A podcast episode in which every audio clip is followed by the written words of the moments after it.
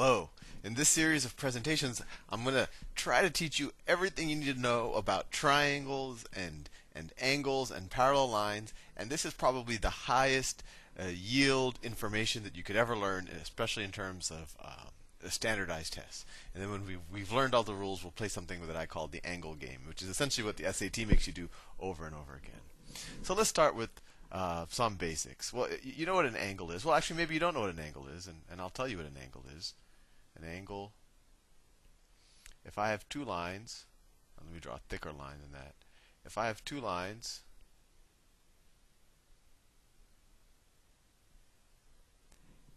and they intersect at some point, the angle is a measure of exactly kind of how how wide the intersection is between those two lines. So it's like, uh, let me use a better tool. So this is the angle. An angle is is how wide uh, those two lines kind of open up, and they're measured either in degrees or radians. And, and for the sake of most of a geometry class, we'll use degrees. And that's um, in, when we start doing trigonometry, you'll learn radians, or maybe you could learn it now. And you're probably familiar with this. You know, a very small zero degrees would be these two lines on top of each other. This, if I were to just eyeball it, looks like I don't know, like 45 degrees. If I had the lines even wider apart, like that, that's 90 degrees.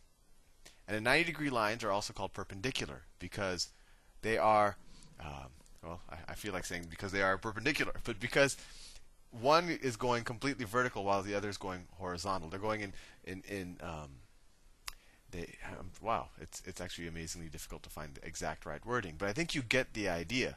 There, well, by definition, perpendicular lines have a 90 degree apart from each other, and you know you've you've seen this all the time in things like squares and you know rectangles. If I were to draw a rectangle like that, right? A rectangle is made up of a bunch of perpendicular lines, or lines at 90 degree angles. So example, these two lines are at a 90 degree angle. The way you draw a 90 degree angle is you draw a little box like that. That's the same thing as doing this. Is doing a 90 degree angle. And you could even get wider angles. So if you go above 90 degrees, so let me draw. So let's say I had lines like this. So this would be, I don't know, I'm just eyeballing it 135 degrees or something like that. And you could if you if you ever want to really measure the angles, you can use something called a protractor. That's a tool. Maybe your teachers can help you uh, use that. So that'd be 135 degrees. And then if you had a complete, if you had it so wide that the two lines are actually almost forming a line, then this becomes 180 degrees. It's almost like one line, right? This is 180 degrees. And then you can keep going you could go with a so this if this angle here is 135 degrees, you can actually also measure this angle right here. Let me do it in a different color just to add some variety.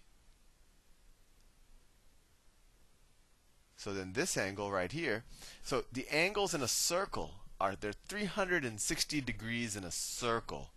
So if this is 135, this blue this I don't know my colors. This magenta angle would be 360 degrees minus 135 degrees. And that's equal to what? That's 225 degrees. Is this is this magenta angle. And then we can do other things like that. So one, you know that the degrees in the circle are 360 degrees. This is important to know. Degrees in a circle are 360 degrees. It's also important to know that the, if you just go kind of halfway around a circle, like we did here, that's 180 degrees. Like if you viewed the pivot point as like, let's say right here. I mean, it looks like just one line, and it really is. But that's 180 degrees. And then if you go quarter way around the circle, that's 90 degrees. Right? Hopefully you're getting a bit of an intuition for, for what an angle is. So now I will uh, teach you a bunch of very useful rules for angles. clear this. So let me redraw. So if I had a line like this, I like using the colors just so I think it keeps you from getting completely bored.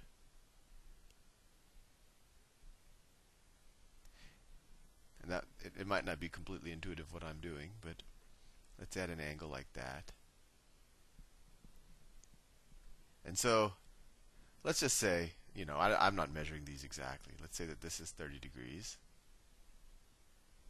We know that if we go all the way around the circle, if we go all the way around the circle, we know that that's 360 degrees, right? And that's a very ugly looking around the circle angle that I drew. So then we also know that this this angle right here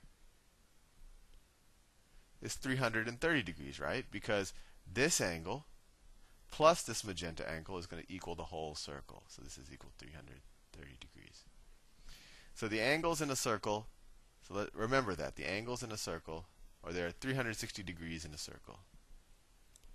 And if if you ever played I don't know if you if you remember you probably don't this was probably before you were born but there used to be a game called 720 and it was a skateboarding game um, it was a video game. And a 720 was essentially your you know you try to jump your skateboard and and spin around twice and that's what it's 720 degrees. If you spin around if you go around in a circle twice that's 720 degrees. If you just jump and spin around once you went 360 degrees. So that's where you probably heard this in just you know popular culture. But anyway so 360 degrees in a circle and you can imagine half a circle is 180 degrees. And so the other important thing to realize is, like we said, if we go halfway around the circle, it's 180 degrees. But if we have two angles that add up to that, so let's say, I don't know if these lines are thick enough for you to see. Let me draw something thicker. Oh, well, doesn't look ideal, but you get the idea. So if, if you have this line, this angle, oh, whoops, I'm still using my line tool. If we have this angle is, I don't know, let's call it x. And then this, and then this angle is y. What do we know about the relationship between x and y? Well, we know that this, we know that the entire angle is half of a circle, right? So that's 180 degrees. That's 180 degrees, this entire angle. So what are angles x and y going to add up to? Well, x plus, I'm trying to stay color consistent, x plus y are going to equal, I don't even, I'm colorblind, I think, are going to equal 180 degrees. Or you could write you know, y is equal to 180 minus x, or x is equal to 180 minus y. But if x plus y is equal are, are equal to 180 degrees, and you can see that it makes sense that they do. They kind of, if you add the two angles, you go halfway around a circle. Then that tells us that x and y are, and this is a, a fancy word, and it's just good to commit this to memory. They are supplementary Supplementary angles. Supplementary. Supplementary. Supplementary angles. That's when you add to 180 degrees. Now, what if we had this situation? Hmm, oh my god, that was horrible. Undo. Undo.